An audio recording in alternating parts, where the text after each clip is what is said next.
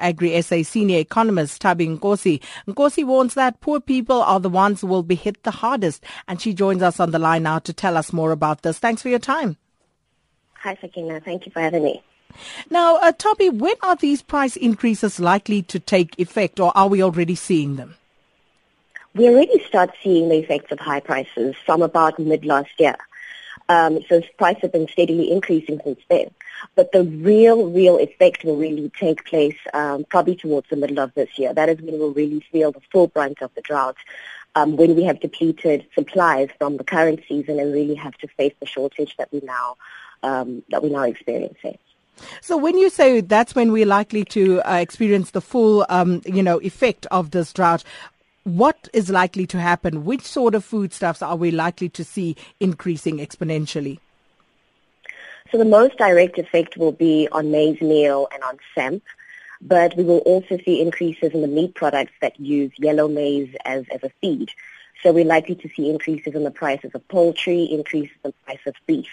Um, and this will, of course, be exacerbated if rains do not come within the next few weeks, um, which will, you know, at least improve the fodder situation. So I think, you know, generally across the spectrum, but largely in, in maize and meats.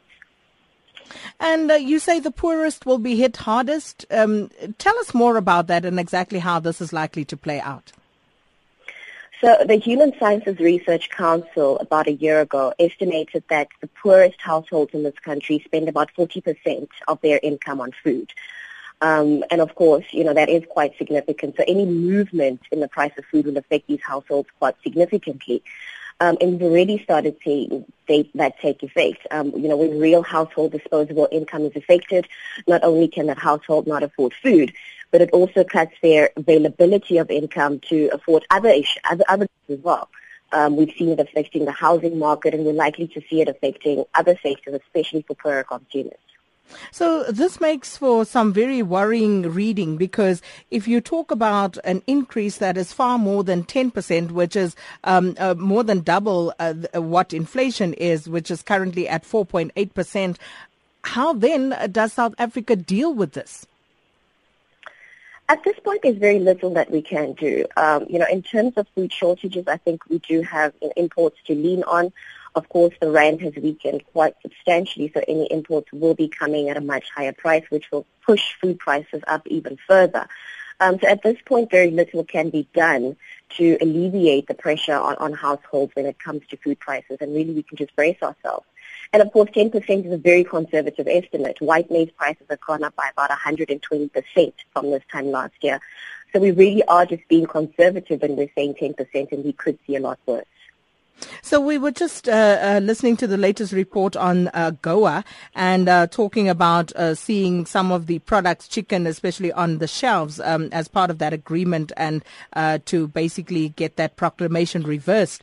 But um, We've also seen uh, that there are many cases of chickens dying from heat stress. So, mm. you know, again, uh, that's what most people would buy as cheaper meat, um, if not for the healthier option. So, um, you know, what's the effect on that?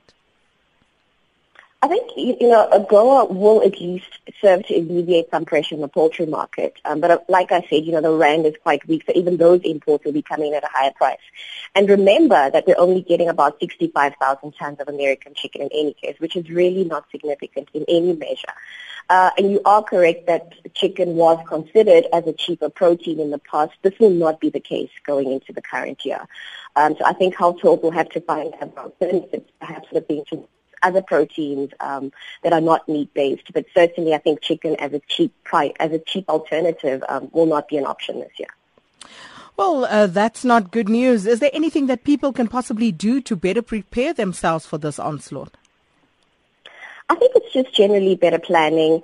Um, one thing that you know we have seen is that the imports of rice have increased quite substantially. So rice has gained a lot of popularity in the country, and the prices of rice have not raised as significantly as maize. So perhaps households might switch to more rice consumption, looking at the increase in the price of maize meal, etc. But in terms of, you know, what it is that households can do to alleviate this pressure, very little other than to just plan accordingly and make sure that you're not caught up um, in a cycle of, of eventually finding yourself in a food insecure situation. Thank you, Thabi Nkosi, Senior Economist at Agri SA.